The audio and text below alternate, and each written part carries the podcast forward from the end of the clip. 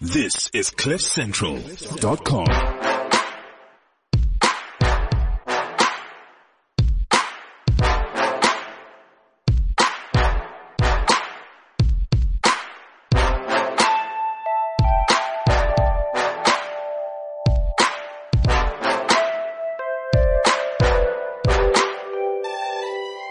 Welcome to the Renegade Report. I'm Jonathan.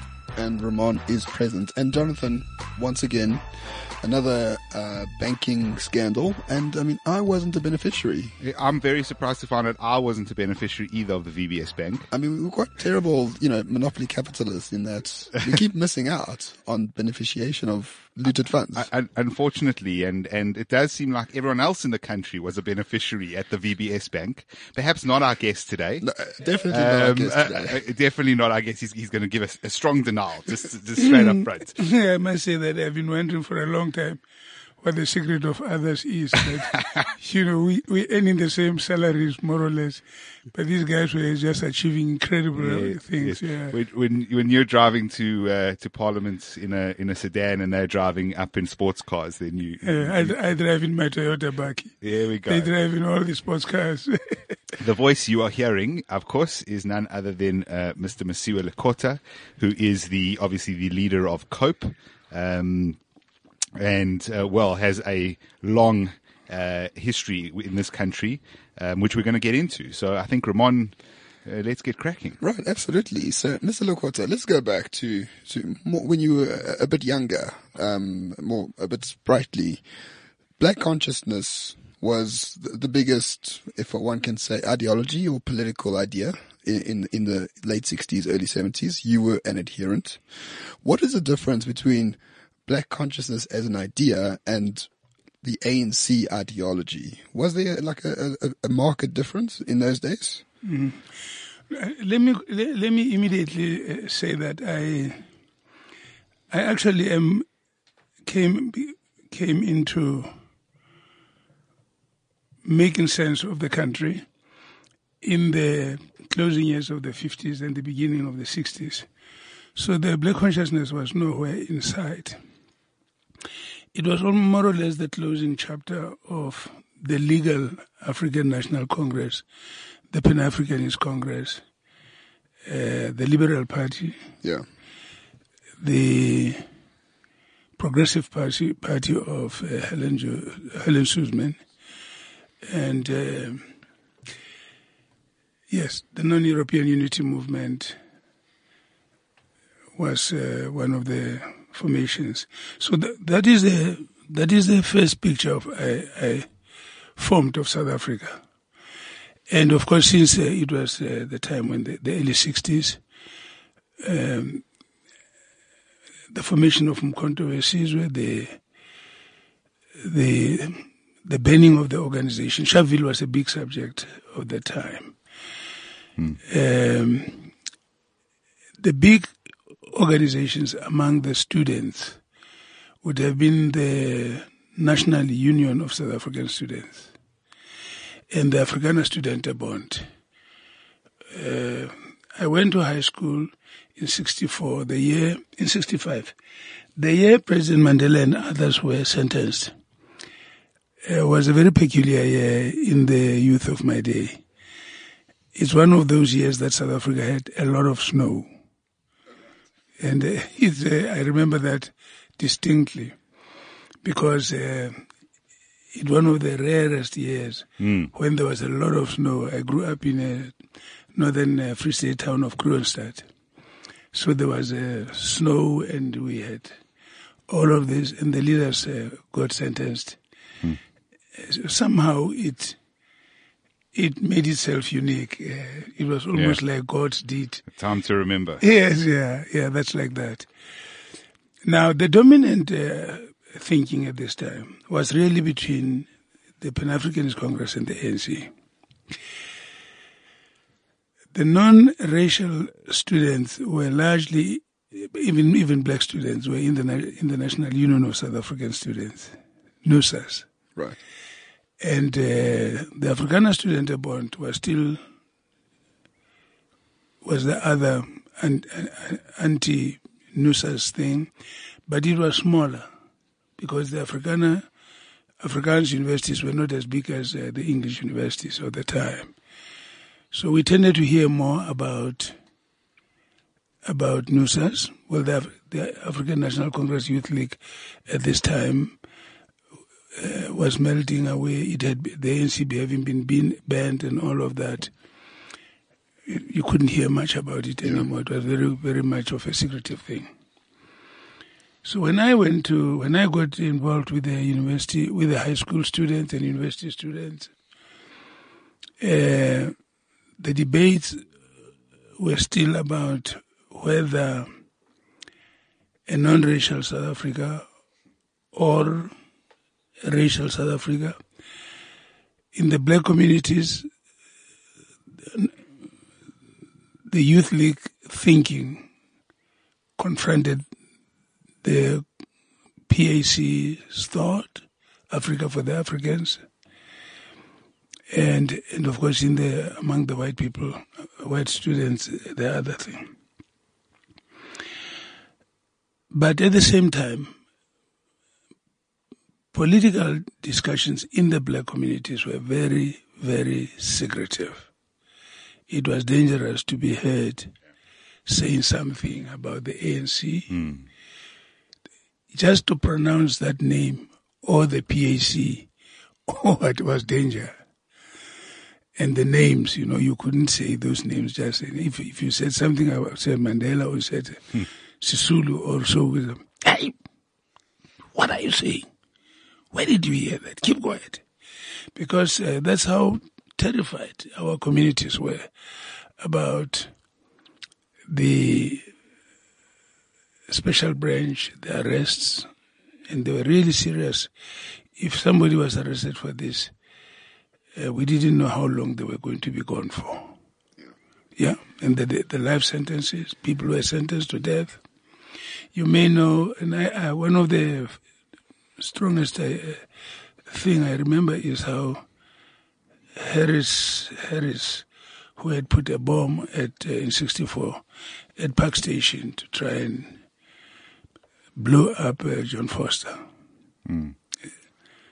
When uh, even uh, people would always say, but even when a white a white person can be hung, watch politics, don't play there. Yeah, yeah. The, the the National Party were quite ruthless. They would take out white, Yes. black, Indian. It doesn't mm. matter. Anyone who's against them, they would take them out e- equally, for this lack of a better word. Mm. But your question, your question, to go to the center of your question was, mm. what was uh, the politics like at this time? It was a bit uncertain. A lot of the people that were experienced did not want to talk because, especially if you talk to younger people, they would be reckless because they had, we really didn't have the depth of how danger danger for the young children, young people. You know, you just forget yourself. You start saying some of the things. So it was very difficult to get guidance from all of these uh, senior people. Now I went to boarding school. I didn't grow up uh, when I finished in at six in '64. The following year, we were sent to the Transkei. There's a mission school of the Catholics there, and in order to save us from all the the problems of the townships, some of us were almost like being sent to away so that you cannot be part of the Nyaupe staff and all the things in the township. So we went out there. But there, actually, boarding school was where there was a lot of politics because you met students uh, or pupils that came from Johannesburg, Alexander Township, Sharpeville, whatnot, from the from Cape Town and all of that. So there are lots of influences and so on. So in the atmosphere of high schools, we discussed quite a bit. And among the students, you always found there were the dominant elements would have been students of, of the PAC thinking, uh, and then of the ANC. Since the banning of those organizations, they had become illegal, but there were always some of the older ones that had already been part of it. Uh, so the PAC fellows were As- ASUSA, African Students Union of South Africa, as opposed to the African National Congress Youth League. And so even that contentious issue, whether the, the future was non-racial or not non-racial, that really was a big question Yeah. that uh, always discussed and so on. Being in Catholic schools, which were where the large numbers of nuns were white nuns were teachers and so on, it became very difficult to form the impression that white people are to be hated because they, they were very good human beings, the church ministers and so on.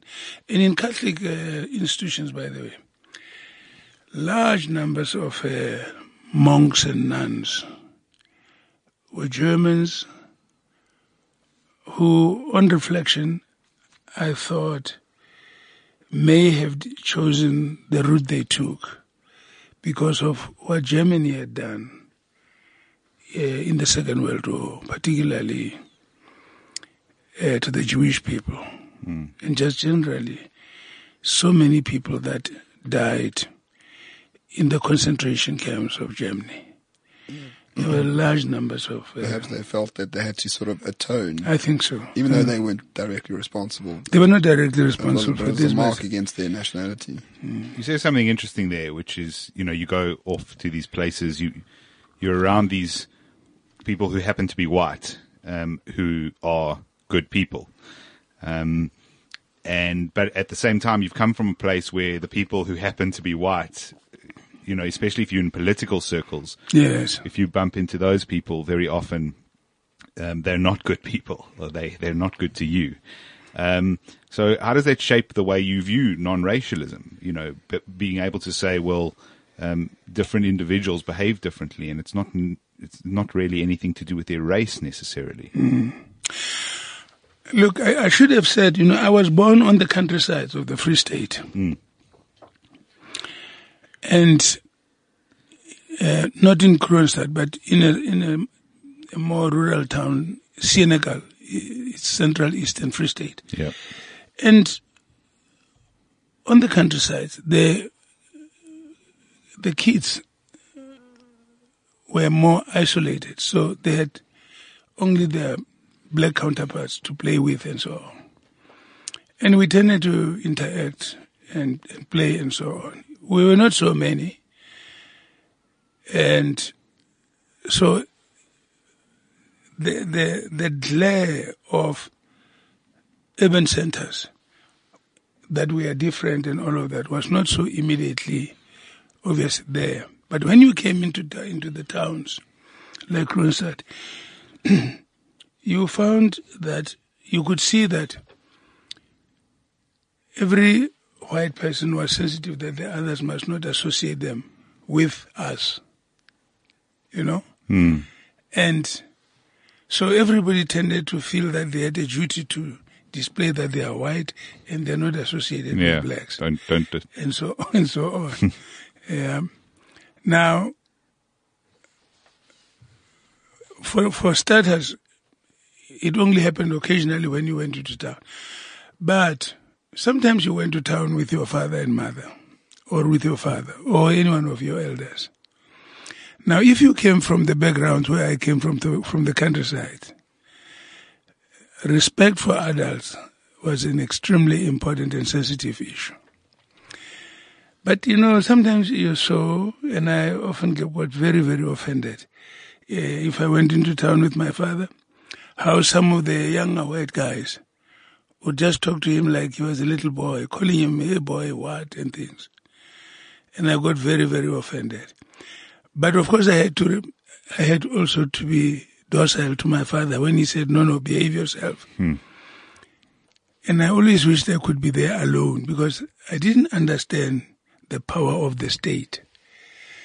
And I always felt like this is a young chap, he cannot do, say, talk like this to my father hmm. or to my elder or something like that. So I was always like, I just lost my head about this. And it created a situation in which you began to feel that, but those guys out there, they're not good people. They're not good people. sure. They're not kind people. And really, they have no manners. It's a very important thing. They have no manners. Because it gives you a sense that I'm a better human being. And the fourth commandment God gave at Mount Sinai is that you must respect your father and mother so that the days, your days may multiply in the world. And that was very, very important. Not to be contested. Didn't matter whether you are white or what. And it was something that I always felt extremely, very, very strong about. So, but in time, we would go, some of our guys would go and would do garden work at, after school for, in the white places, white, white residents and so on. And at some point, I was uh, recruited by somebody to go and do garden work at his place. Now, if you know Kroonstad, you travel from the black communities lived north of the river, and the white communities south of the river. So we, it was called Seidrand. Max du Preez, by the way, was one of the youngsters of Seidrand. That's where all his guilt comes from. What? That's where his guilt comes from. no, he's not gay, but I must, I must tell you, he was a rebel right from the beginning. Yeah, he did throw some stones at us, and we threw, we threw them back with even more velocity, and he learned a few lessons. yeah. So anyway, uh, so it was that kind of situation. So we we we we had a bit of that, but frankly, not the hostility that that the hostility, for instance, that you experience when you are looking at the when you are looking at the attitudes of the Pan Africanist Congress, because our our parents generally were non-racial. Their attitude was that they often said in our mother tongue, "Don't don't worry about the white people; they are our children." You know what it communicated? That's is- interesting. Uh, the phrase they use, "Ke bana ba so don't worry about them. Because much, much later, I came to understand what it meant. Because between 1400s, when the first white people, the Portuguese, wrecked on the south, on the coast of South Africa, in 1950, there never was law that white may not marry black or black marry white or Indian or what and so on. Sure. Now, you have to understand from 1400, 1600, 1800, 1600, 1700, 1800, 1900, up to 1950. There was lots of interaction, intermarriage. We lived, I mean, I grew up in Kroonstad, and there were so many of us, you know, families that were mixed actually. And all of a sudden, we started being taken out of uh, Maraba, Marabastad, which is the original township of Kroonstad. And some of us were taken to the colored township called Brent Park. Some of us were taken to Seeisoville. And we were being separated, and some of the families were just broken up. Some of the children who were lighter complexioned were taken away and they disappeared, either to the orphanages or given to some other families. And some were brought in which we didn't know where they had come from. You, you cannot appreciate this if you did not live at this time, where you have a family that's got children living as a family, some l- very light complexioned, and the state takes them out of the family. Hmm. And then they are gone. Yeah, it's pure evil, man.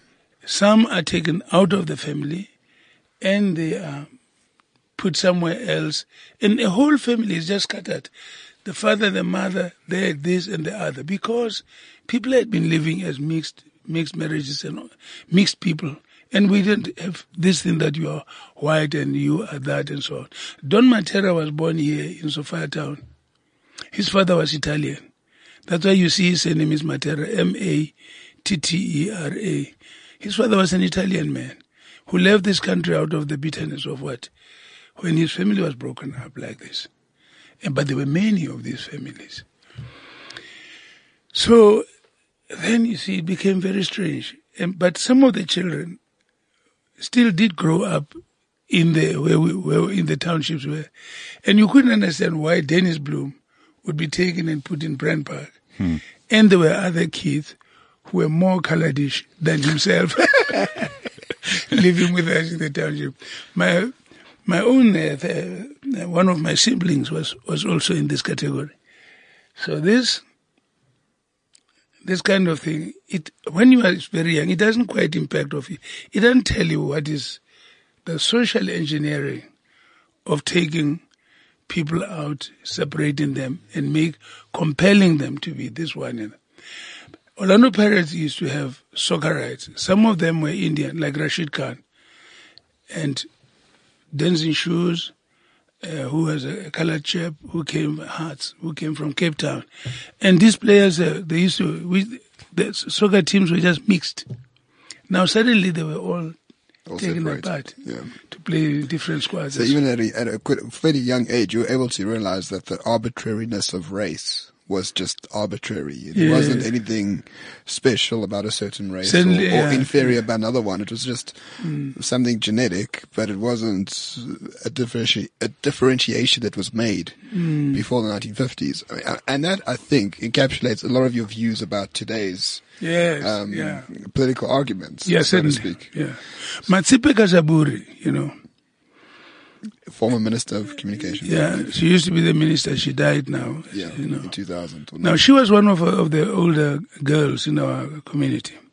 Her mother was as as white as most mothers, uh, white women can be, as white as Jonathan. and she, and her, her everything, you know. Her husband, Mr. Matsepe, was himself mixed blood. He was he would have been more with a complexion almost like mine, perhaps, perhaps a little. Uh, more mixed, but you could, the moment you looked at him, you could see this gentleman is mixed blood and so on. And he spoke an outstanding in English, was a top class English teacher. He spoke Afrikaans as, as, as anybody else could. Now, imagine their children. Look at uh, Casaburri. You looked at her brother, who was my peer. Uh, his elder brother, who was very much like you, and their father, the, the, the family had to decide, what are we going to do with these kids? The other daughters and so on. So, Ndate you see, he also spoke perfect Sotho, by the way. So I never could understand where did he grow up. But he grew up in these communities. He spoke every language that anybody could speak. And he was a highly regarded teacher. So he decided, uh, as, as, as Opa Matsepe, the, the son told me much later, he said, uh, he, my father decided that we must choose what we want to be. Do you want to be colored? You can be colored. You want to be white? Okay. If you choose to be that, but I can't choose for you. You are South Africans. You are the children of, uh, you are our children. And here we are. So you must decide what you're going to be. So you'll see that uh, people like uh, uh, like uh, the lady that I was referring to, uh, Casaburri, who married, she went to exile. It was a very highly politicized atmosphere. She was slightly older than us, so she went to exile, and she married somebody I think from Madagascar or something like that. When she was in exile, he met some, and the others uh, married uh, some colored fellows or white fellows in uh, in, the, in the Transvaal and so on. But Aupa and I, um her brother, who was my peer, we just decided no, we are Basotho, you know, that's it, you know. And we we went this way. We still are like that even now. He's now an acting judge in the in Cape Town for the moment. Now, let me go back then. That as apartheid took hold, the situation stabilized, and people fell into the patterns. We used to be called those days. We were called the whites were called Europeans we were called non-Europeans. And non-Europeans was anybody who is not white. And Europeans was everybody that is white. Now, sometimes we we met some of the guys we knew, Cecil Clearling, and then, but now he's classified European. Look at the fellows. Uh, destiny. when we, we, we, we got to university, when we go to high school, because after my school at Matatiele, I went to St. Francis College, Mariannhill, just outside Durban. Now, the politics of uh, students at high school and university were much closer to each other in Durban. the University of Natal was divided into the University of Natal mm. white section and University of Natal black section. The Indian uh, students at the university in Salisbury on the island and, and the high schools and so on. But now we are, there tended to be interaction quite a bit. Of course, KwaZulu, you know, Ngoye was, uh, uh, you see, a bit further and so on. Now, during the towards the end of the year or during the weekend, students who had gone to university from St. Francis College would often be invited by the by the by the nuns and the, the monks to come and talk to us about university education, preparing us, in other words, that you must know when you go to university, it's not going to be like when you are a pupil. Every day you must be read for you. You are going to have to begin to learn to go to the library and try and read a bit more to understand a subject and all of that. So they come and talk to us about this. But one of the things they did was to talk to us about social issues. Now that's why I met Steve Biko because he had been a former student of St. Francis College. And at this time, there was a lot of argument uh, on the universities. The PAC students never joined NUSAS, and they felt that it was selling out. But the non-racial students, Catholics, Anglicans, had non-racial uh, student, student or high school people formations. And they tended to be inclined towards non-racialism. And they would come and, uh, when they met with us, talking inside the Catholic, uh, Catholic, Catholic society students, talking about human relations, you know, we are all human beings. We are all this. And issues such as, you know, the Second World War issues, um, the concentration camps, what happened there, and all of these things we talk about, and the, the linkages between apartheid and the treatment the Jews received under German rule. We were carrying the passes like the Jews carried documents that distinguished them from the superior race. Now we were made to carry these passes. And like them who used to be stopped sometimes and asked for their documents, with us it was a daily thing. So now we began to see that no, no, no, no. There's something cooking. In the meantime, the National Party introduced the Separate Amenities Act, tightening the screws of discrimination. You couldn't go into the same restaurant. You couldn't drink from the same cups. Public facilities. Yeah, everything. The benches for wait, passengers waiting for the buses, they were marked Europeans, non-Europeans, and all of this. So really, it became extremely regimented. And if you were found sitting on a European's uh, chair, any white person could beat the hell out of you, get you arrested. It was a very serious offense. Hmm. Amen. So there was no place for us. But, and so there was a lot of debate, especially in NUSAS, when the students went to the annual conference of NUSAS. The students say no, they decide they are going to hold the conference at Wits. Now, African students also came as delegates from their campuses. They could not now, they couldn't sleep at Wits.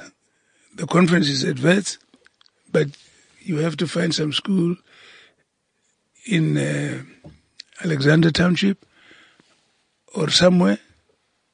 So it is a bit too far and so on. So, and get mattresses and then they must go and sleep there at night. And then they can come to the conference in the, in the morning. And the police and the spies are everywhere. And some of the students got arrested, you know, because you must be out of the city at a certain time. Arrests also arose from that. And of course, being militant, you know, students will feel, no, man, we must defy this thing. We don't want to agree with these laws. We must defy them. The idea of the defiance campaign, by the way, had flowed across. And the shooting of the people at Sharpeville was about people saying, we will not take these passes. We've left them at home. You can arrest us. But afterwards, Chief Albert Lutuli had gone right up to the union buildings to burn his, burn his, uh, pass and uh, all of the leaders and people burned their passes and everybody across. And this told the government that we don't want the passes. And we understood that this is something that must be defied. And as a result of this spirit, and especially as Sharpeville receded, younger boys and girls unable to fathom the seriousness of what had happened at Sharpeville, were not as traumatized as their parents, fathers and mothers. So defiance uh, was it came started to build up.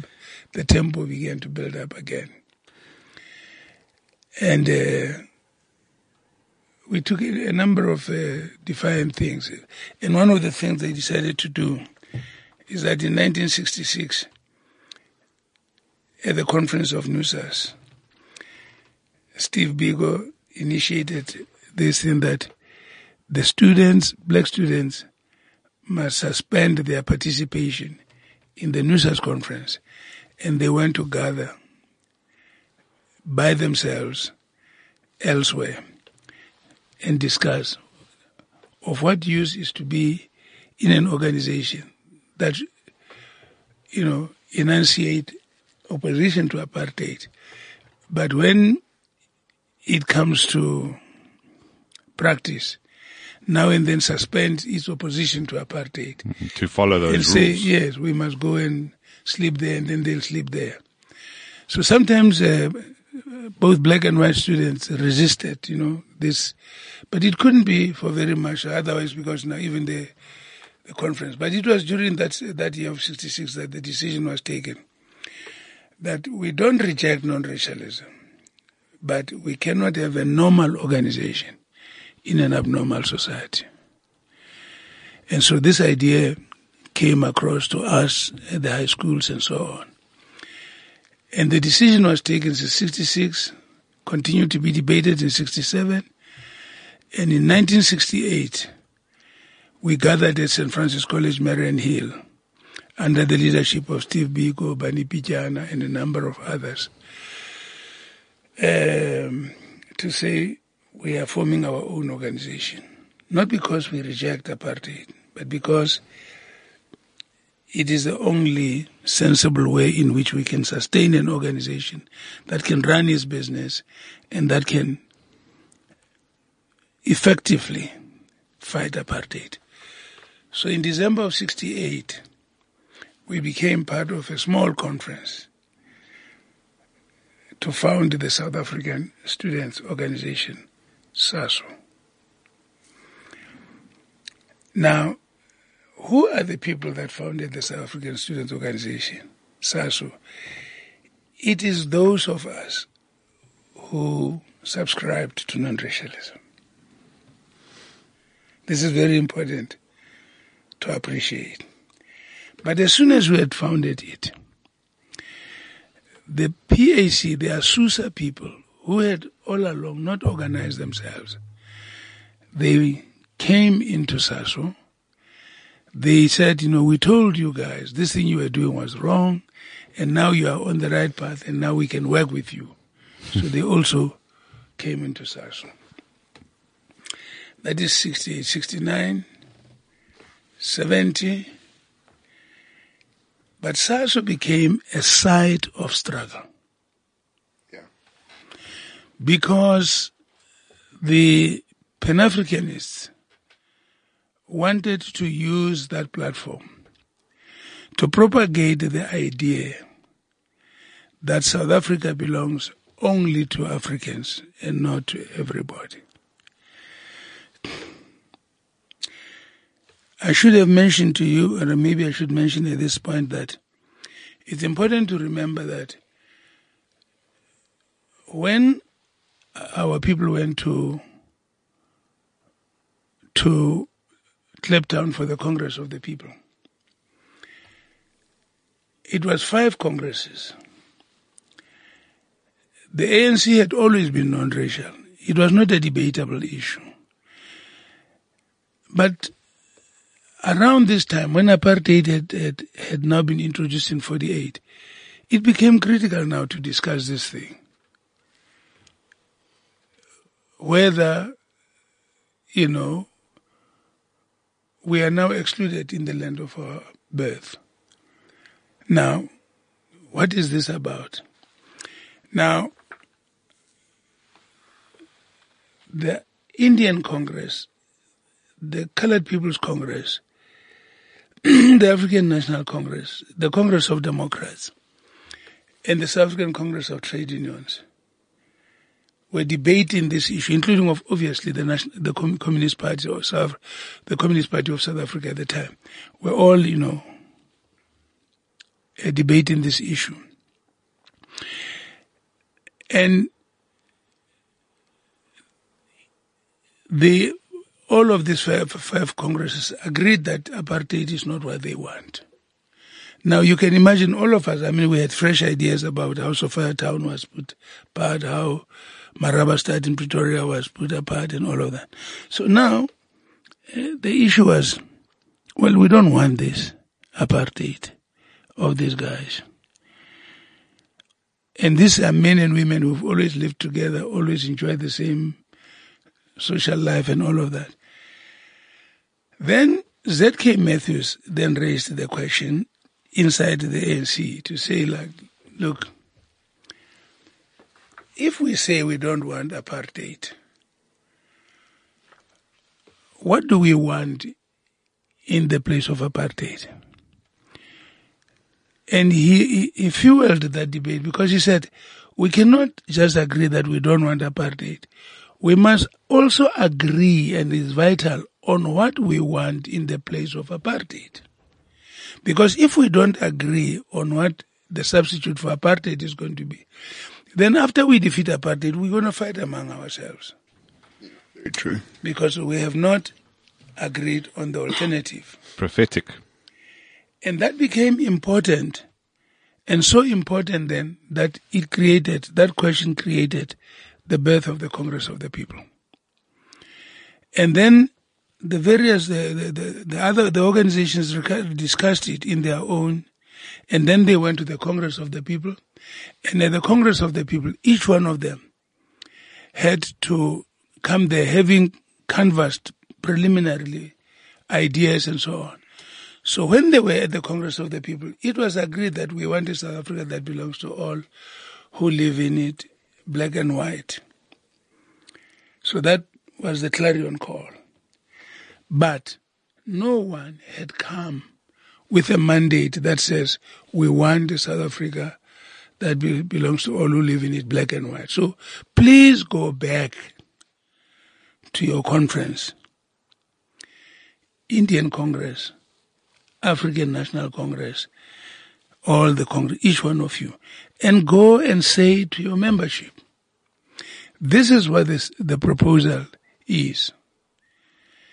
Because unless we do that and the people discuss this and adopt it, we will be pursuing an issue that has no mandate from from the organizations. And no solution. Yes, Uh, indeed. no solution. So, all of these congresses adopted adopted this. Non non-racialism. Yeah, the only one was the ANC that had a minority that said no, Africa for the Africans, Right. and those are the guys who formed the PAC in '59. Yes, indeed. So you've been a, a, a non-racialist your whole life, one suspects. I, I read about you before, um, before inviting you onto the show. So when you joined the ANC, I believe it was late 80s, early 90s, you joined them in, in, in, in parliament, in power. Um, back then, I assume you said this was still a non-racial party. So you agreed in principle with, with, you know, Mandela's ideas about what the new South Africa would be. Do you think that, do you think that they have lost that? Yeah, no, let, let me correct something. I didn't join the ANC when it was unbanned in the 80s. First of all, in the organization called the South African Student Organization, we had a big, big conflict. Whether, what is the meaning of black consciousness? Was the debate inside the South African Student Organization. It ranged between the years 6, 70, well, 69, 70, 71. And in 1971, when we went to the second student general student, when we second general student council conference, we had to decide the policy on this question. Was South Africa what was the meaning of black consciousness that white people have no place in South Africa or what? Now that debate we resolved at the second General Student Council conference, University of Natal, at a congress in the middle of the year. And we took a decision. That document is still there in the in the records. The SASO Policy Manifesto was the document that had to resolve on this question. And it, at section, at uh, section three of the, of that thing, we said, SASO believes that South Africa is a country in which both black and white live and shall continue to live together. That section was divided into three A, B, C, and D. It so first of all it said that. It then said A, black consciousness must not be understood to mean anti-whiteism. I can't quote it accurately, I can't remember all of the wording it's at, at B, it spoke about black awareness. What is the meaning of black awareness? And at section C, it spoke about black solidarity.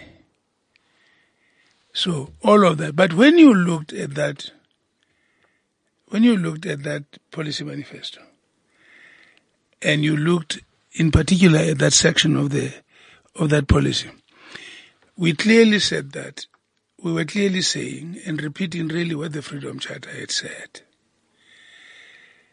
And but we it, we had to say it in such a way that the government could not say this is a banned document called the Freedom Charter.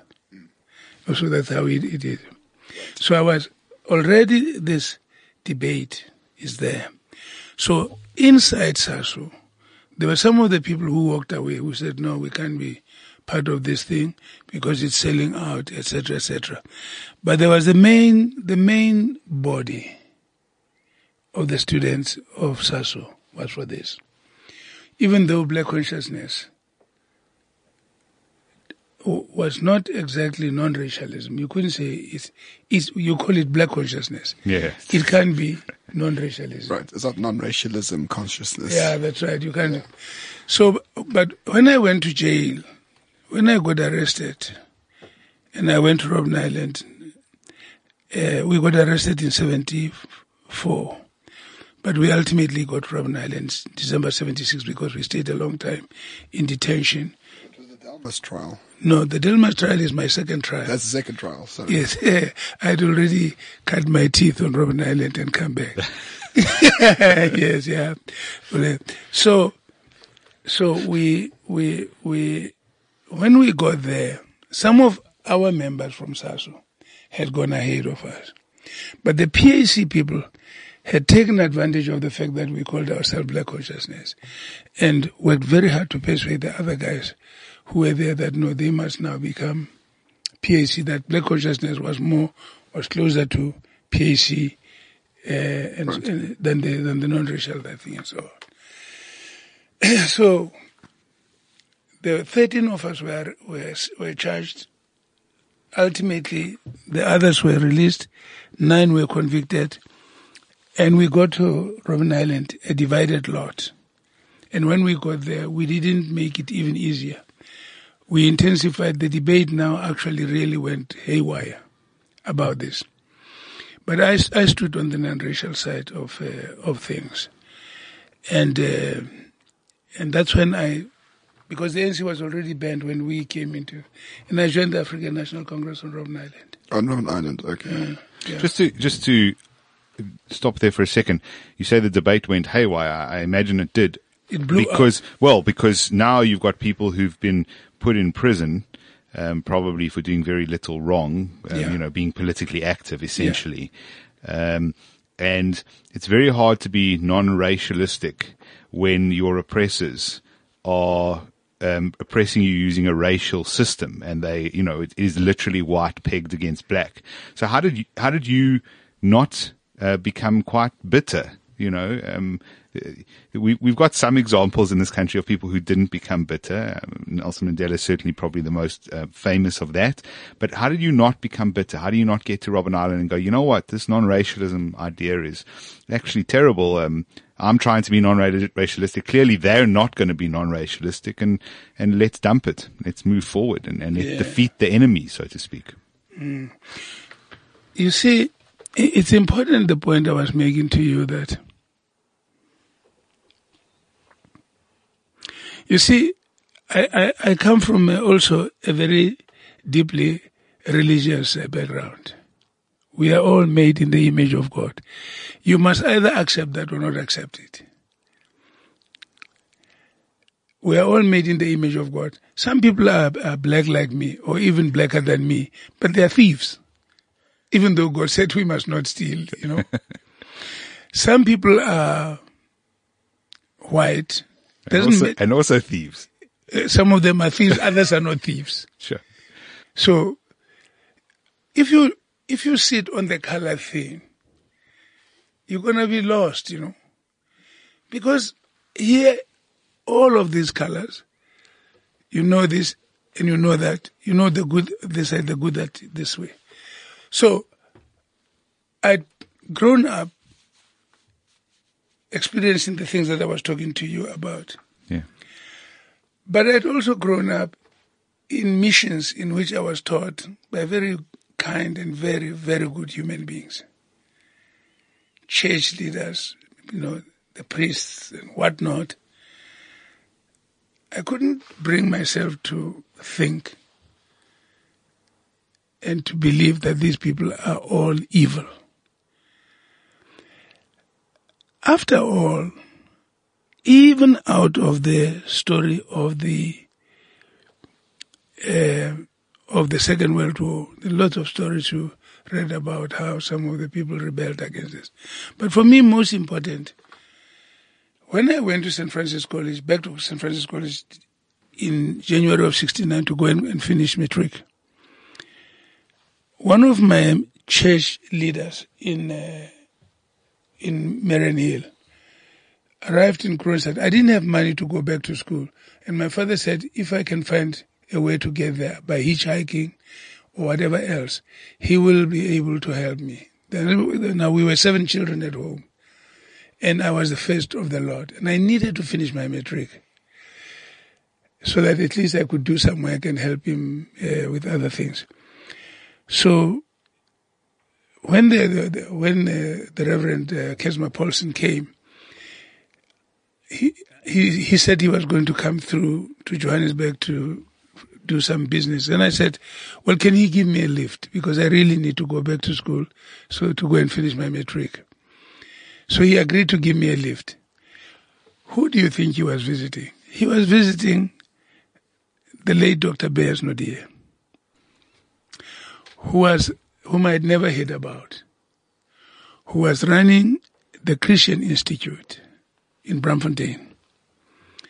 So I came with him and a number of uh, uh, students from Wits who had been to the to the NUSAS conference in uh, in Cape Town.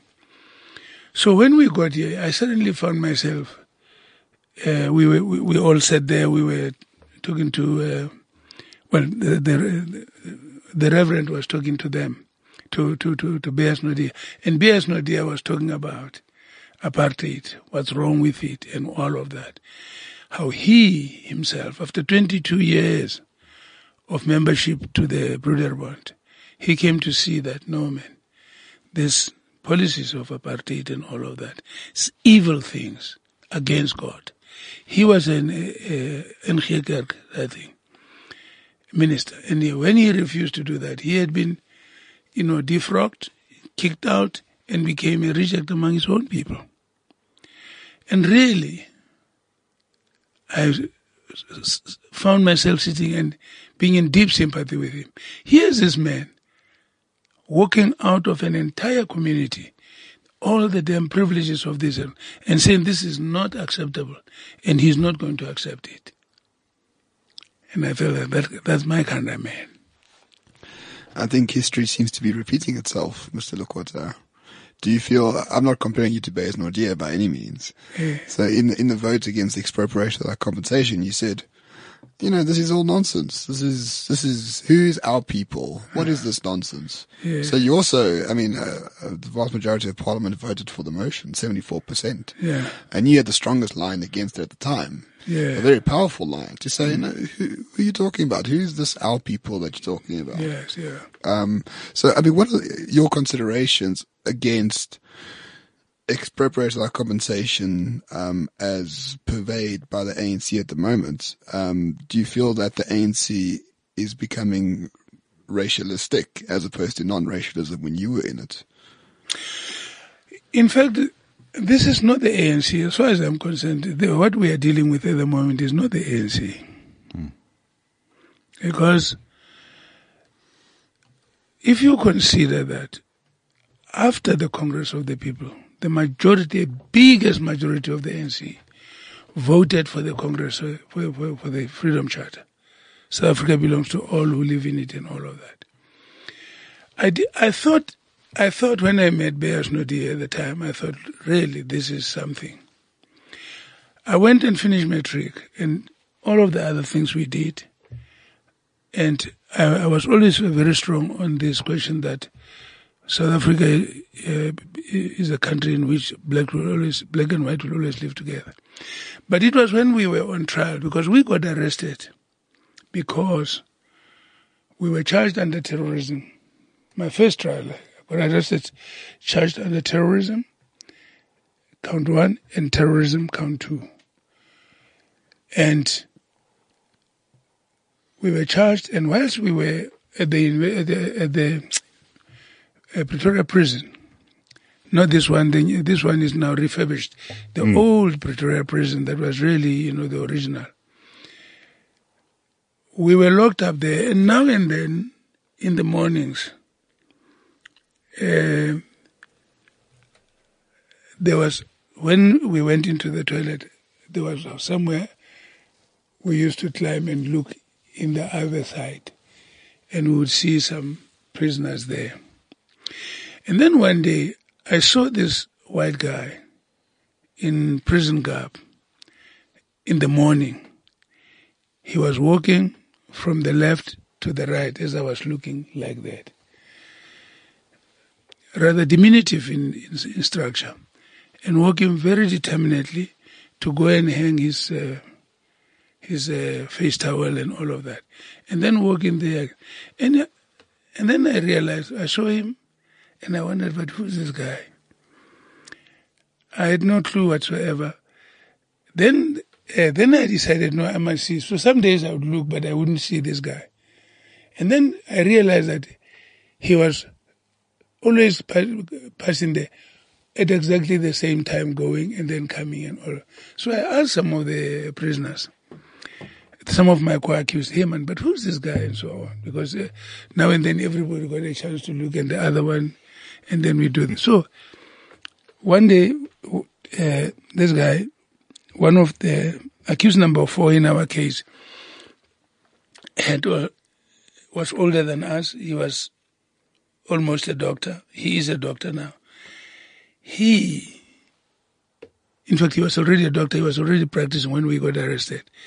He knew this guy. So he told us, no, that's Bram Fischer. So now we went, who's the Bram Fischer? And he was telling us and all of that. And so on. But he himself was now on trial for the second time because he had already previously had been arrested uh, for the pass laws, for defying the pass laws, and he had been sentenced to three years, but did 18 years and was released, 18 months rather, was released. So he knew a lot about this. And he hated communists and hated Bram with a passion. My co-accused. Oh, right. And I was surprised at this guy. But then you see, the more I learned about Bram, the more I realized, but you know, I can see the Reverend Beyers Naudé. You know? He's not in jail. This guy is in jail for life so that we should have equal rights. That really knocked me over. I didn't want to go to jail, but it was preferable. If this guy could give up everything and be in prison for life so that we should enjoy equal rights. How can I not be prepared to go to jail so that I could also enjoy equal rights? But I didn't know much about him, but it inspired me. That doesn't matter if they find us guilty. I must be right if this man feels this way. So we went, and on Robben Island, of course, I, I, learned to know much more about him. It's always just made me so humble to think that Bram did that. And of course, I got to know about he was a Queen's Counsel. He was one of the top brains in the British Empire. But he would not sit back when we didn't have rights. So and one day Mandela said to us, you know, we must never forget those people that stood with us in the darkest hours of our struggle. Now, we are the majority in this country, if you like, in terms of color. We are the majority. It's very easy to create an atmosphere in which a genocide of white people can happen. White people are 10% of the population, less than 10 actually. Yeah, six about. Yes. Now, we want to solve the problems that have been created in history. And I don't think, then there was Helen Suzman, who came to Robben Island times without number to come and say to the authorities, you can't do this. Because look, these people are prisoners here. White people get, get bread, they get milk, they get fruit and all of that. The diet of the African prisoners, just boiled mealies, no milk, no fruit. Some of these guys are getting TB and so on. And she was a lone member of parliament. This woman never got tired of coming again and again. And each time she came, there was a little improvement here and a little improvement there, a little improvement here and a little that. No, uh, I don't do what I do. I don't take positions that I take uh, based on color. It cannot be right that we can, just because the numbers are there, we can take a position that we're going to do these things. Because at CODESA we said that it is our collective responsibility to correct what has gone wrong. And what went wrong was not the total population of white South Africa that did that. There were few men, in particular men, in the Afrikaner community. Verwoerd was not born here. He was born in the Netherlands. And he came here. He had this attitude that we, you know, are less than other people and all of that. Many of the leaders, and most people don't realize, many of the leaders of the National Party of the time were youngsters that were at university in Germany during the Second World War, the early part, the middle, the early part of the 40s and so on. But it is the ideas that they imported, and they used that essentially to capture the entire white population and set it up against the majority of us. That was a dark hour in the history of our country. And I think all of us have a duty now to correct that. To say, no, it's not going to be right. It can't be right. And we have to make it right. Mm. And so, and looking at the history of the ANC, I look at people like J.B. Marks, I look at people like Ruth Mompati, Helen Joseph, Ruth First, all of these people. It didn't matter what color they they abandoned everything and tried to get this thing right. So I've been trying to learn from the examples of others, and I think that I have a duty.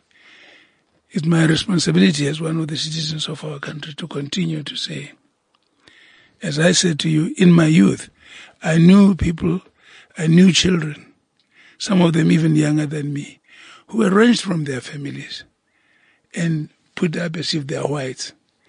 And I know that many white people, today I know most South Africans, white South Africans, so-called white, are not white, they're coloreds. And so many of us who are supposed to be uh, black, we are colored. And here's one with the colored sitting here whether you like it or not. For those who can't see us, that's uh, Mr. Lekota's media liaison officer, who has been very helpful in getting him into the studio. So thank you, um, Glacier. I wanted to ask. So you know, you say you want to. You know, we've got to kind of make things right, and and and a lot of the argument about expropriation without compensation for those who are very pro that is that that's exactly what this policy will do. It will make things right. Um, so why do you disagree with that? Because uh, our agreement uh, at CODESA was that we can correct what went wrong in history in this country, but we don't need more bloodshed. We already we were already in war. You must remember we are prisoners of war. Now, we agree. Therefore, we agree that look, we need to have peace among the people.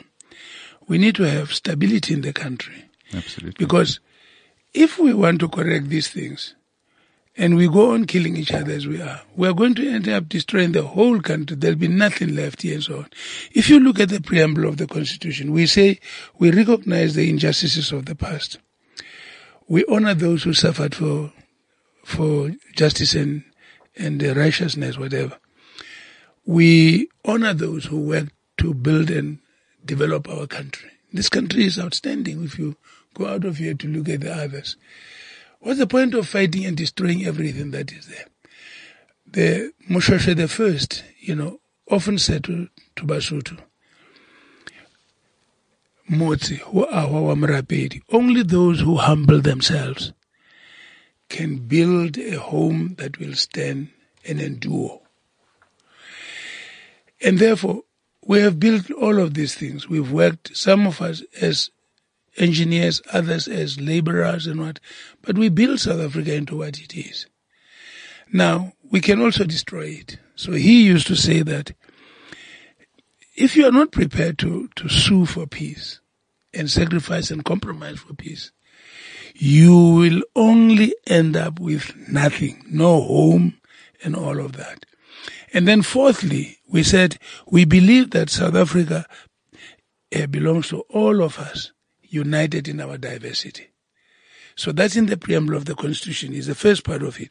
The second part, we then said, we adopt this Constitution as a formula, to, so to say, in order to heal the divisions of the past, in order to, in, to lay the foundations for the society that is for everybody and in which uh, every citizen uh, will be protected by law, and in which we will, you know, essentially do all the good things that we want. You know, if you read the full that thing, it will tell you that that is the resolution we took.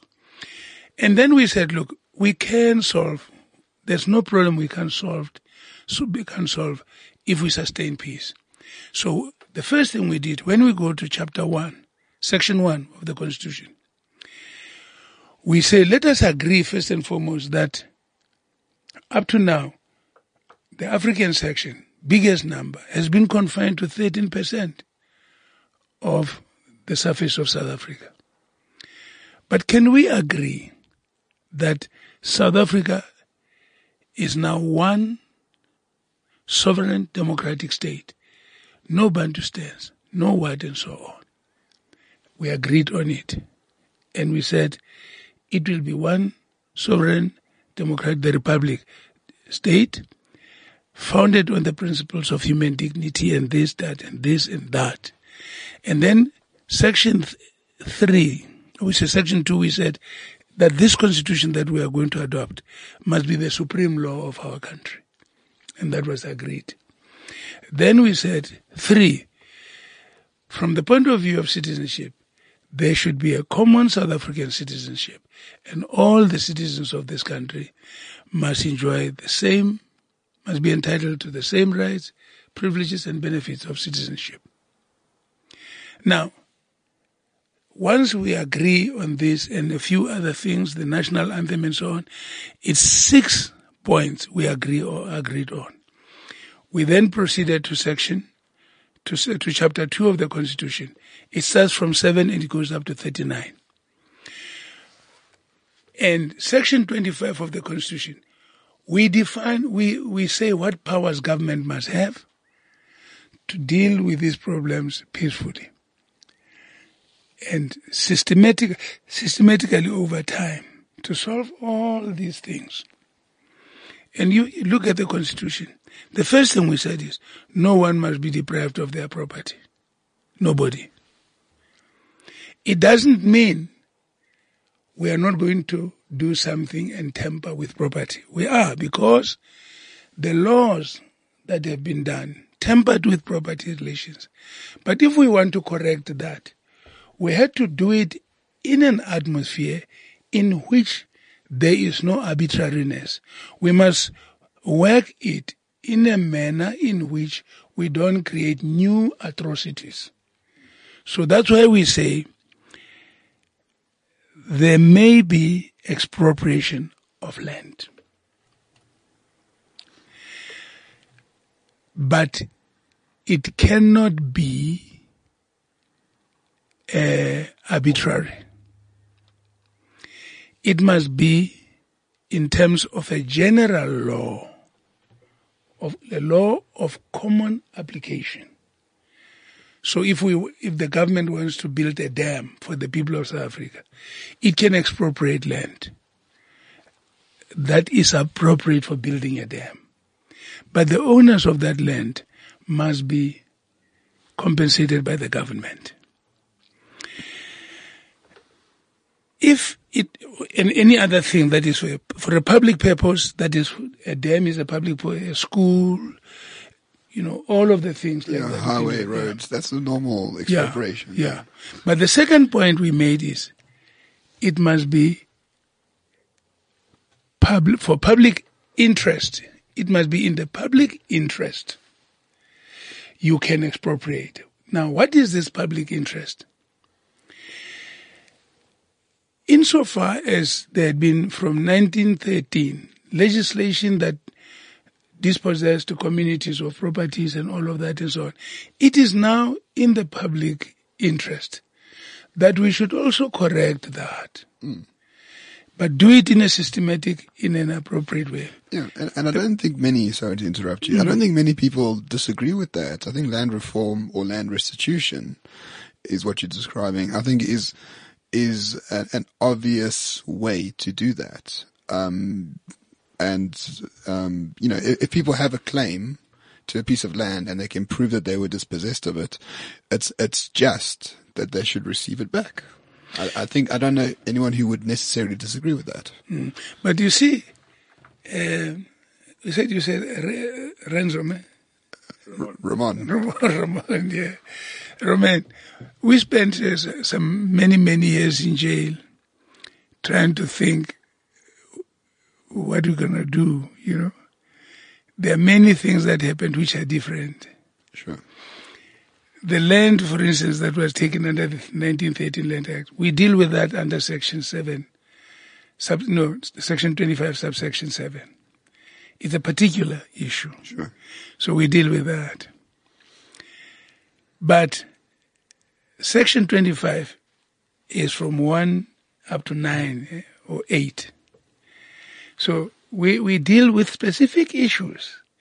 And this is very important so that we don't make mistakes which will reverse that. So if I say public purpose, and all of us, we agree, all of us know it's always done.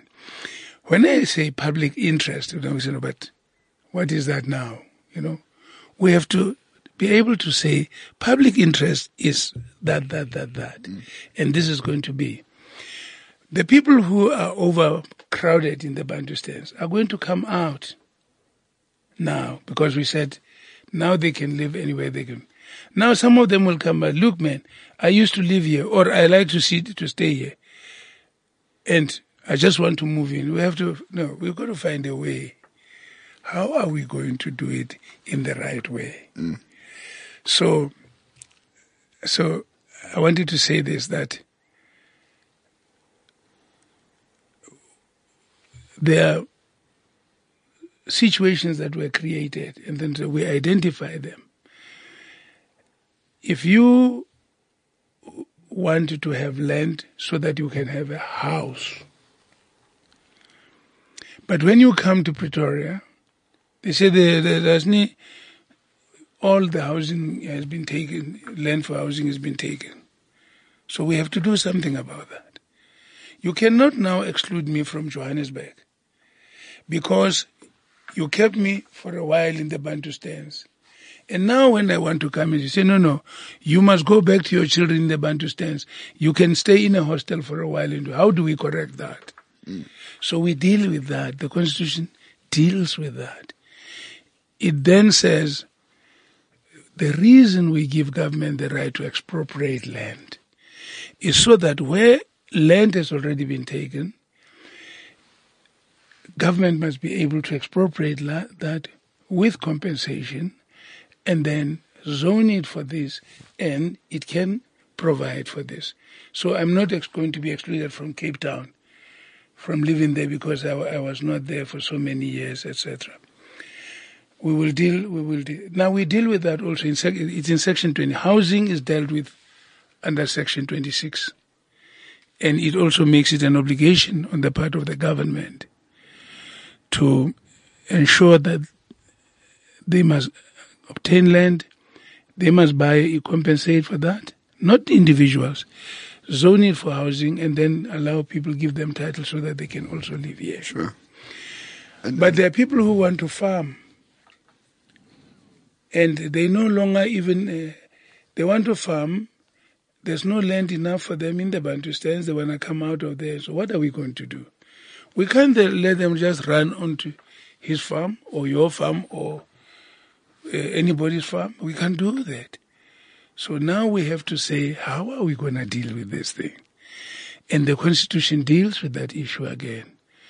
First of all, most of the land that was taken, in fact, all of the land that was taken, was registered at the deeds office. Most people, why you hear Malema say they are going to take land by force, you see, and their land was taken and so on. Talking nonsense. What land of his was taken? If it was, can he show us his land? Because the, it's all registered in the deeds office. We'll go and take the deeds. Hmm. We'll look there. Here's this land. This land was never given to anybody. Because there's no land that was given to white people as freebies. The land government took and registered in the deeds office. And then it invited white South Africans that where you, you have money and you want to buy land, you can buy this piece of land. And then they sell that piece of land. It's registered also in there. So we can still go in there and say, uh, Roman bought this land from the government of apartheid. And he passed it on to his children and that one. And this other child sold it to Mr. Van Niekerk. But that history of that land is recorded at the deeds office. So we as government now go to Mr. Van Niekerk ultimately and say, Mr. Van Niekerk, we know you bought this land from the uh, Romans. It was not your mistake, sir. The government of apartheid sold this land, unfortunately, wrongly. This land belongs to the great grandchildren of uh, the Taus. Now, here are the grandchildren. They've come with the original title deed that this thing was. However, so now we want to take this land and give it back to them. However, because we know you bought it, when it was first registered, its value was so much. The Romances bought it, they invested and it escalated in value. When you bought it, it was so much, and now at this stage, you have uh, also it's so much. So as government, we are satisfied the records are accurate. Here's your money, sir. But we must give it back to the great, great, great grandchildren of this. And we do that. Now, we have corrected a wrong that was done without creating a new one. Right. We do this. So, where has you you were in the ANC for a, a good period of time? You were a minister in the cabinet, um, and not a lightweight minister either. You were the minister of defence. Yes. Um, uh, for almost ten years, nine years, I think it was, and um, assumptively you believed in everything that the ANC was doing at that time, um, and the direction they were taking. Where have they gone wrong? No, I won't say that everything the ANC did was perfect. Oh no, no, not Yeah, perfect, but yeah, but yeah. in general, you know, you, you sense that they they're they're moving in the right direction, and at some at some stage, it seems that they've. Because you, you said earlier that Yeah, that's right. that's not the ANC now. No, you no, no, you almost don't recognize it as they can, you know, the branding's there, but Mm. the, it's like an empty shell. That's right. Um, and so what happened? What what's gone wrong? It, it went wrong slowly, step by step.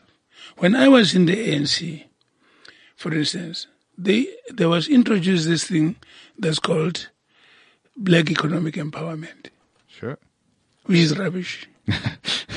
we're in agreement. It is unconstitutional. It's the wrong way to solve the problem it's that it's trying to solve. Yeah, it's unconstitutional, sir. Because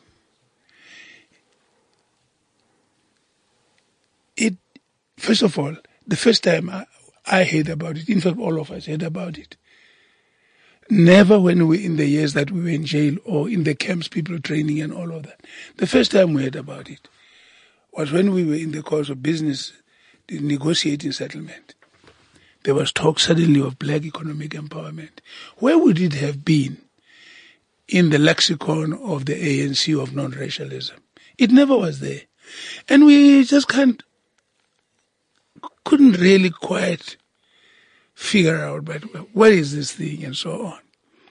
I discovered much later on that no, no, this was injected by some other elements with different interest. It never was in the policies of the ANC. But it got to be popularized And so we went there, but that was wrong. And I say that it is unconstitutional because it does not treat every South African the same. True. It undermines the element of equality. And if you want to see how wrong it is, compare apples with apples. If you go into Soweto, you can take Cyril Ramaphosa because he's a university graduate. And you can make him a BEE beneficiary by putting him on the board of this or the board of that and so on. What about Mr. Neholo Vodwe, who's not a graduate, who's his neighbor in Chiawelo? We can see how the Ramaphosa family will benefit. If black economic empowerment was constitutional, it would also benefit the family that is whose father is just a laborer, but who cannot benefit anything from it. And that's why the gap between uh, the rich and poor, it co-opted a, a number of blacks into the ranks of the rich Small group.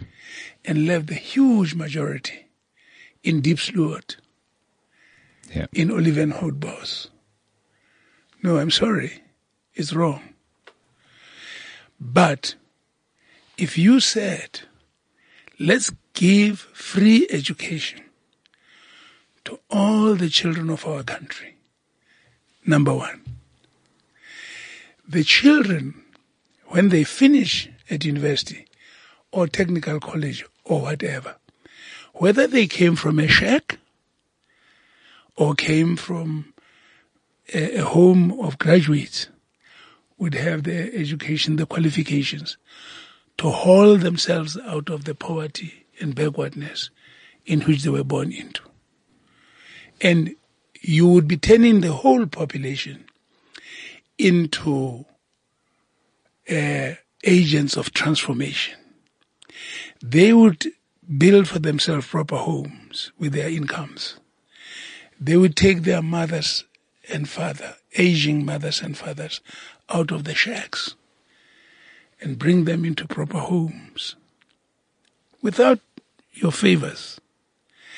They would make sure that their own children get education and training and never again return to the, return to the shacks. That uh, is where the secret lies in what we should have done. I saw that. I tried to talk about it. But many of those with whom I had shared prison cells and had expressed the hopes of transforming our society were too much in a hurry to be rich themselves and quite content to say, leave the ones in the shacks to stay there. Leave them there. It's our time. So, why everybody know the gap between the rich and the poor is increasing? Sure, why? Because here we are busy with the formula to expand that, to increase it. Hmm. And that was the first thing I realized we're going the wrong way. Then came the, well, black economic empowerment, and then there was talk of affirmative action. I said to my children, you must never come to me for this nonsense. And when I didn't have education, when I couldn't go to the University of the Free State, I fought the apartheid government. I ensured that you will be able to go to Grey College, and you finish now at Grey College. I don't go into Grey College to fight your your battles on the ground there. You must deal with them yourself. Now you go to university. I could never go to University of the Free State. Now you go in there, you qualify, and go and look for a job. Please don't come to me and say, uh, can I get a job in your department? I'm, I'm not interested. I'm going there. I'm going to invite the ones who want to work, and they must be appointed on the basis of merit that they are the best available, and we put them in this. Go back and do your own work, but never ask me for this. At Grey College, you studied with the other boys and so on. If they got better results, it's because they worked hard. You didn't. And you, you will earn what you deserve. Now, this affirmative action thing, which has now driven considerable numbers of young white South Africans to go and look for, for jobs elsewhere in the world. Where, what about their rights enshrined in the constitution here? Because of this thing. I was still in the ANC when those things were happening. And I really realized that this is where we are going. And this route was never going to be the answer to the problems of our time. So, and then we we proceeded, and uh, I called Ace Magashule stealing public funds when I was Premier of the Free State. And he was defended by Zuma. By the way, Zuma was sent there to the Free State to come and tell me, no, I shouldn't be doing that. We need peace in the organization and unity. I said, no, it can't be a unity of thieves. And either it's a unity of, it must be the unity of all of us who want uh, to respect the, uh, the taxpayers' money. But if it is going to be that some are entitled to steal money and others not, then it can be. They removed me to to to to to to, to go and be the from the premiership. They took me to to parliament and to become the the president of the Senate. I took over from uh. Mm. Three days later, President Mandela called me and he said, you know, if I knew what was happening in the Free State, I would never have allowed for this to happen. But I was now three days sworn in. I was there. But you see, because of doing those kind of things, I just realized that no, it's a slippery slope. We're going that way. Until recently, Ace Magashule was continuing to steal public funds, now under the presidency of, of uh, this guy, of George Jacob Zuma. So I noticed some of those things. But at some point, frankly, I just felt no, to stay here is to run the risk of ending up in the same mess. Yeah. Because dialectics teaches that everything is, is in motion all the time. If you compromise with something wrong, you can't only, in other words, you can be a little corrupt. you can either be corrupt or not corrupt. If you allow yourself, no, no, I'm just going to take this little bit.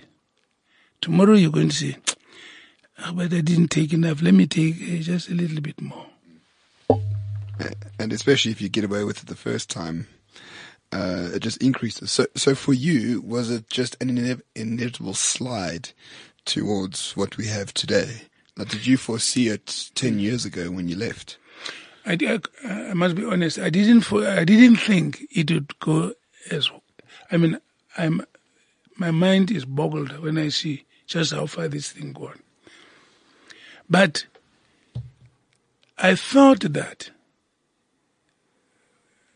the consciences that I used to believe my comrades had, I thought many of them would also stand up and say, no, but it can only go so far, but no further.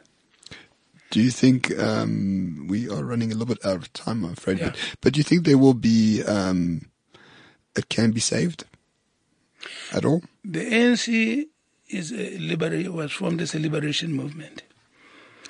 And liberation movements, strictly speaking, are not formed to govern.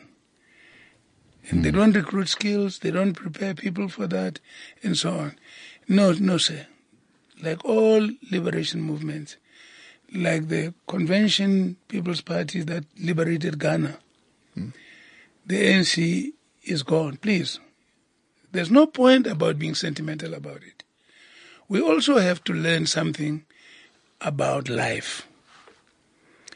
You know, there are certain things that we know when their time has come, it has come.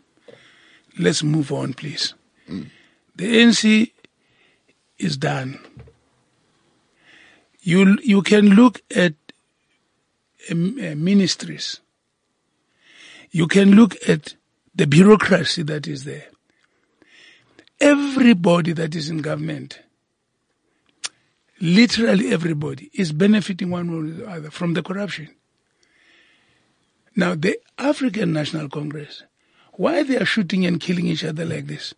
Yesterday I was in KZN, day before yesterday I was in KZN, invited by one of the people that is in jail, who says, this, even this Moerane Commission just skimmed over things.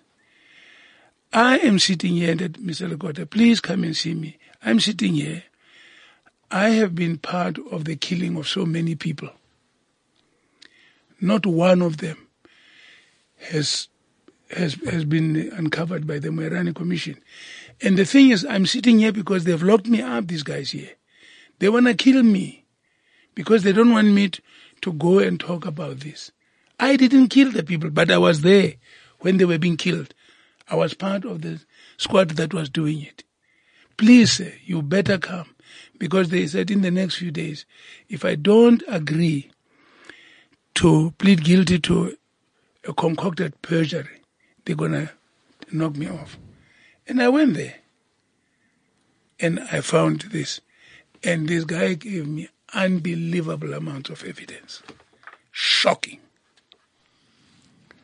Yeah, that's You, you won't be able to share it with us, I assume. No, no, not right away, but no, it's not, it's not anything secret. Right. because this guy is now I've, I've I had to say the guys who are the police who arrested him put him into the into the prison brought him to a court and put him in the prison are the ones who want to kill him. Because clearly because they have a direct interest hmm. in that his evidence must not come out. So I've had to say intervene and say, this guy must never again be handed over to the police, even when he's going to court. Because he said that this last time, Mr. Lekota, they put a gun in my mouth. And they said, if I don't plead guilty in this, I won't, Friday will not come. So I've had to say that yesterday afternoon, the court ruled that he must never be handed over to the police and only the the prison fellows take him to court and back. It's not a, it's not something it's, not something that uh, that is yeah. The, the killings are, are, Yeah. are known yeah, that are going. he's on he's now told he's told us he's told us uh, on this day this one on this day that one on this way this one on this day and this on this one so and so shot him this one was shot by the other one this one was shot by this this one was it's unreal it's unreal when you listen to it so and when you are saying the ministers he, he, current ministers that he were some of whom he met and he told them about this All right, I we're gonna. I don't want to run too much out of time. We're gonna do a short question segment for our our, our patrons, but um, a last a last um, question just uh, uh, for this segment of the show um, is, you know, next year is an election. We don't Yes. know yet uh, when that will be, yes um, but it's an interesting political landscape. We've got obviously the ANC, which has been a dominant party since 1994 um, the DA, which did experience a fair amount of growth through the 2000s. um, who we've been quite critical of on the show in terms of their direction, their messaging, where do they stand on things. Um, previous shows, we've actually complimented your party stand specifically on EWC because you've taken a stand and you've said, this is who we are. And if you don't like it, then you don't like it. But we're not trying to get your vote if you don't like this position. We quite appreciate that. Um, but you are one of the smaller parties, but you, I'm sure you would like to see growth in the election and, and maybe just give us, this is your pitch, give us uh, why people, when they go to that ballot box, they should be putting an X next to, next to COPE. So I think that they, they should, I think that people must think again, first of all, because I think that we are the only political party that genuinely is committed to uniting South Africans around the ideal of a South Africa which belongs to all who live in it. Secondly, we formed the party on the singular ticket in defense of the Constitution. We are totally committed to the Constitution and we seek to interpret everything in keeping with the Constitution. And we would like to be held accountable to the letter and spirit of the Constitution. Consequently, number three, as soon as, even if we are part of a coalition government, we want political power returned to the hands of the people of South Africa. At the present time, political power is in the hands of the political parties or political party. The people vote for political parties. Yeah. Political parties appoint Hmm. who's going to represent you. As a citizen, you don't know who's representing you. Even I myself, I can't say who, I, who, who represents me in that parliament. Yes. Which means political power is not in the hands of the people. It means the people are without, are helpless. Sometimes people ask me, why is it people are burning, you know, townships? Previously we could understand it because you guys had no representation in parliament. But actually what they don't realize is that even now, There's still no representation. in fact it's worse now because black and white has no body. They can hold accountable nobody. And that didn't happen because we wanted it like that. It happened because we, when we finished negotiation at CODESA, we decided that we can't, we couldn't go to the elections uh, on a constituency basis because many of us had been in exile for so many years. They were not known by the people here. Very many have spent years and years in the prisons of the country. And, and therefore, they had no track record that the people would recognize. And uh, others had been banned for many years. So we said, look, only for this election, let every party put its emblem. Because it knows its members, we level the playing field. It can appoint its people. But we must immediately move to a representative uh, electoral system. We, we took the act and said FW de Klerk must go to the apartheid parliament and get it passed so that we can, it can be legal and within the law that we are, we are voting like that. Now, which he did. We are still voting under a, a, an electoral system passed by the apartheid government. Yep. We should have now Nkosi Buthelezi and uh, Slabert, uh, Van Zyl Slabert, worked feverishly to try and put together that thing. They didn't fin- finish the work by the end of the first term. And that's why we went to the next one. To say, no, at least once it's finished, we are going to pass it under Thabo Mbeki's presidency. But by then, the ele- corrupt element inside the ANC, which is the majority, now decided, look, we don't want to change it. We want to keep this because now they realized they would have to stand before the people Yes. And would say, but what did you do in Schabir Shaik matter? What did you do in this? Who did? So now, and now you can't get the ANC leaders to vote for a new thing. So we need a majority that must change this. So we are determined and committed to return political power to the hands of the people. so that we can be held accountable by the citizens. Hmm. If they vote for us, if we fail them, they must say, Lekota, come here. You stole money. Here's the report. And uh, so and so reports this and the other and so on. What were you doing with VBS? Please, sir, thank you. Out and get somebody else. But the people they can't, can't be put somewhere else, just moved across. Yeah, just can move them Yeah. to this place. We won't do that. And then linked to all of that, I've already spoke to the question of education. For us, the leading item of budget must be education. We will not equalize South African society if we don't educate all the children of our country and enable every human being in this uh, society to be able to earn their income. And in this way, come out of the backwardness of lack of education, poverty, which means we must get quality teachers and all of Yes. that. So are you willing on education just quickly? Are you willing to take innovative steps? For example, perhaps public private partnerships, perhaps taking on uh, the South African Teachers Union, SADTU. In the light, in the in the light of what this country has already suffered, the damage it has suffered.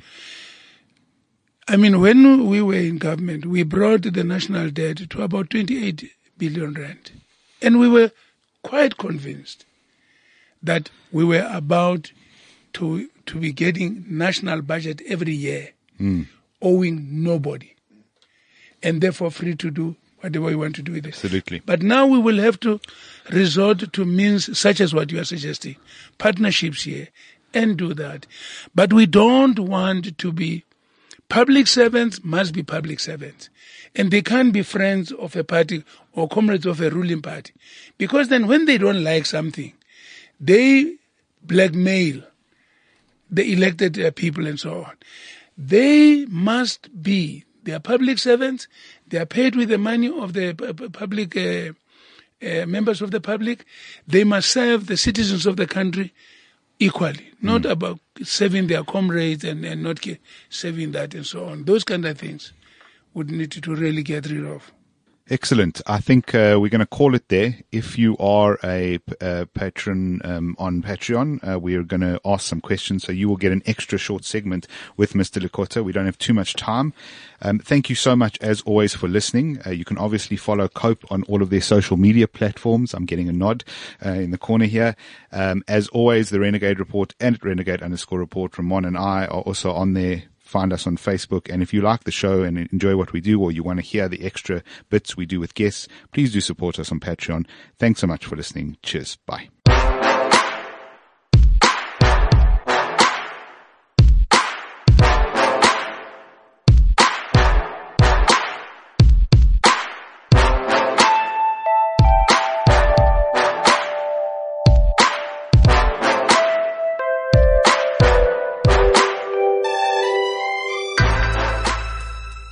This is CliffCentral.com.